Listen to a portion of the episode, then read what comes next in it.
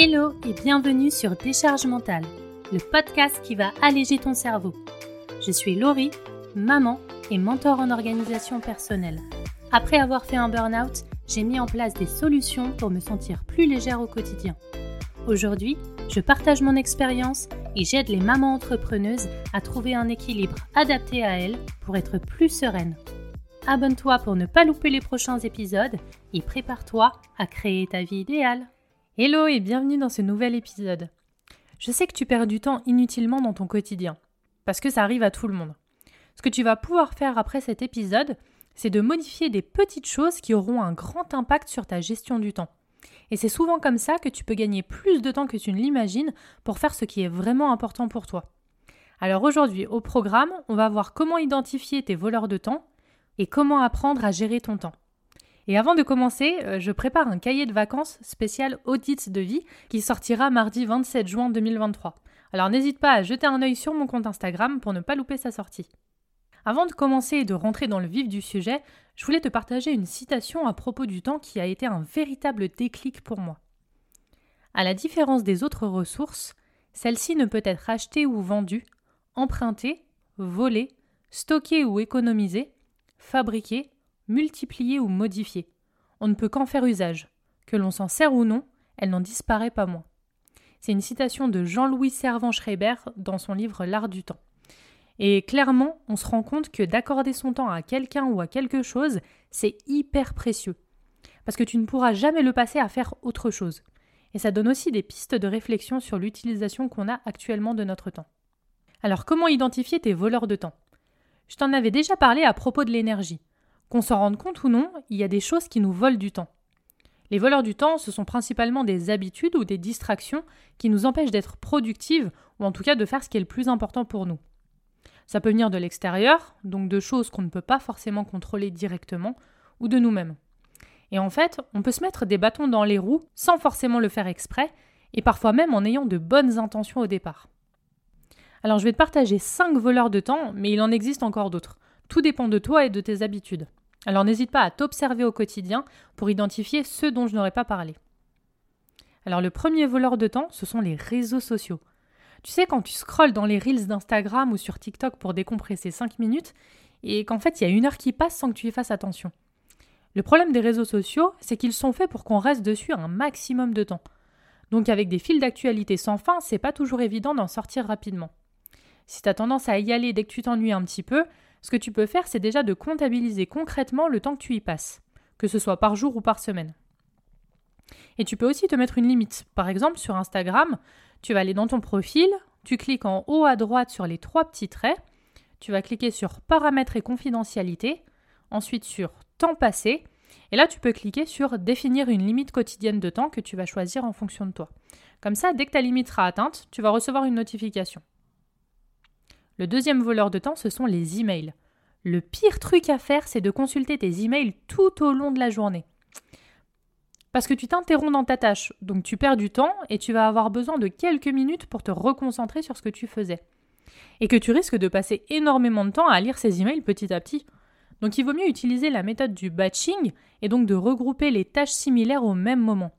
Tu vas être plus efficace, tu n'auras pas besoin à chaque fois d'ouvrir ta boîte email et tu en finis avec les oublis de réponse.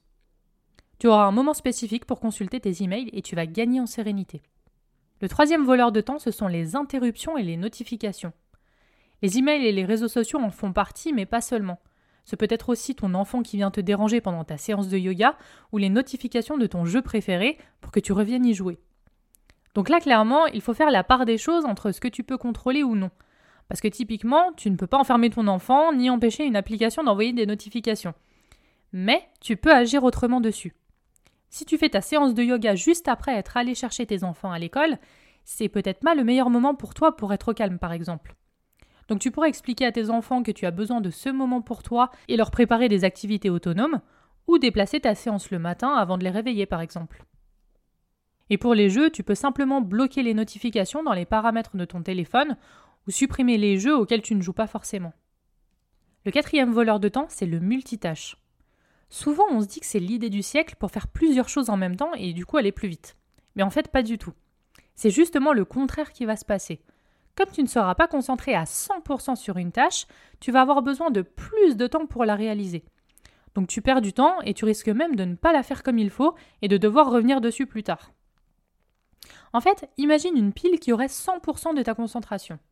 Si tu fais deux tâches en même temps, ta concentration sera forcément divisée en deux, et tu ne pourras pas être concentré à 100% sur ces deux tâches en même temps. Donc prends plutôt le temps de faire une tâche à la fois, mais de la faire bien. Et le cinquième voleur de temps dont je voulais te parler, ce sont les tâches non planifiées. Alors clairement, ce n'est pas possible de vivre une journée sans prévoir ce que tu vas faire. Attention, je te dis pas de tout planifier à la minute, loin de là. Mais au moins de prévoir des blocs de temps en fonction de tes sphères de vie et d'avoir une to-do list à portée de main. Parce que le pire truc, c'est quand même de se retrouver débordé en se disant qu'on n'a jamais le temps. Forcément, si tu ne cales pas des créneaux pour vider ta machine à laver ou faire un bilan de ta semaine, ce sera compliqué de caler ça dans ta journée. Prends le réflexe de planifier les tâches de ta to-do list petit à petit et de créer des blocs de temps dans ta journée et dans ta semaine en fonction de tes sphères de vie. Alors du coup, je vais te partager trois astuces pour choisir tes priorités. C'est important d'avoir des priorités claires pour optimiser ton temps. Tu pourras du coup te concentrer sur ce qui est réellement important pour toi et tu éviteras de t'éparpiller et de perdre du temps et de l'énergie. La première astuce, c'est en fonction de ses objectifs. Donc dans ta liste de choses à faire, tu peux déjà te demander quelle tâche va servir un de mes objectifs?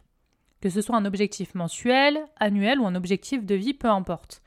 Mais déjà, de choisir une tâche qui va te faire avancer vers ce que tu veux, vers ta vie idéale, c'est déjà un bon indicateur.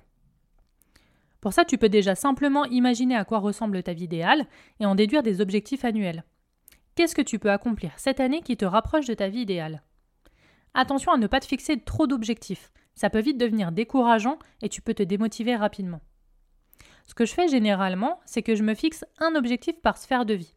Donc par exemple pour moi, je vais avoir un objectif pour ma sphère vie perso, un objectif pour ma sphère business et un objectif pour ma sphère instruction en famille. Et trois objectifs, c'est déjà pas mal.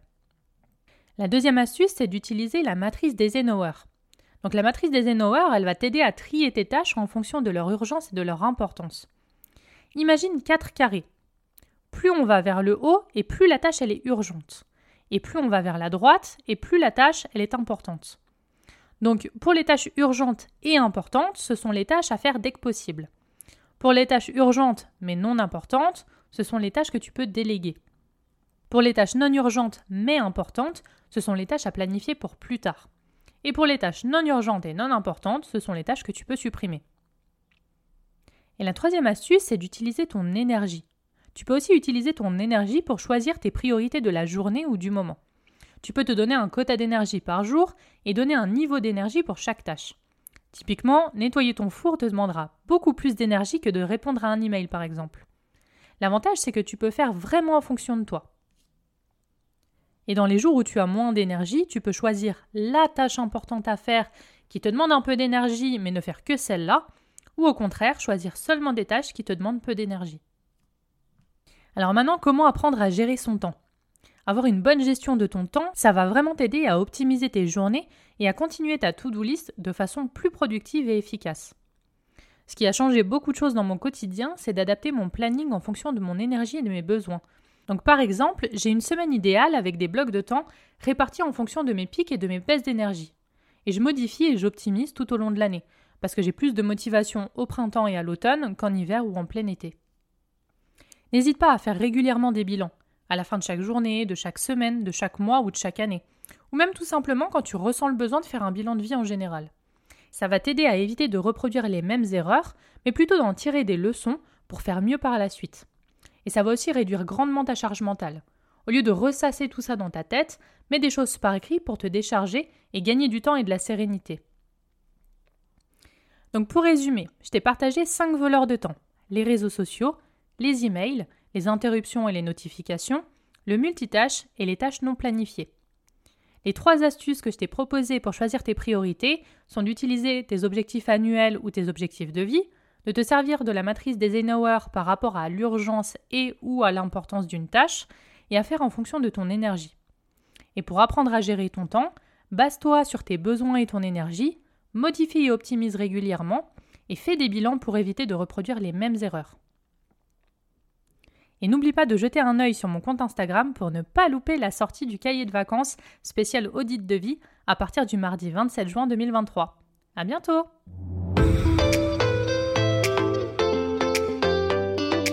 Merci d'avoir écouté cet épisode jusqu'à la fin. Si tu l'as apprécié et que tu veux soutenir le podcast totalement gratuitement, n'hésite pas à le partager autour de toi, à t'abonner et à laisser 5 étoiles et ton avis sur Apple Podcast ou Spotify. À très vite pour un nouvel épisode sur Décharge mentale.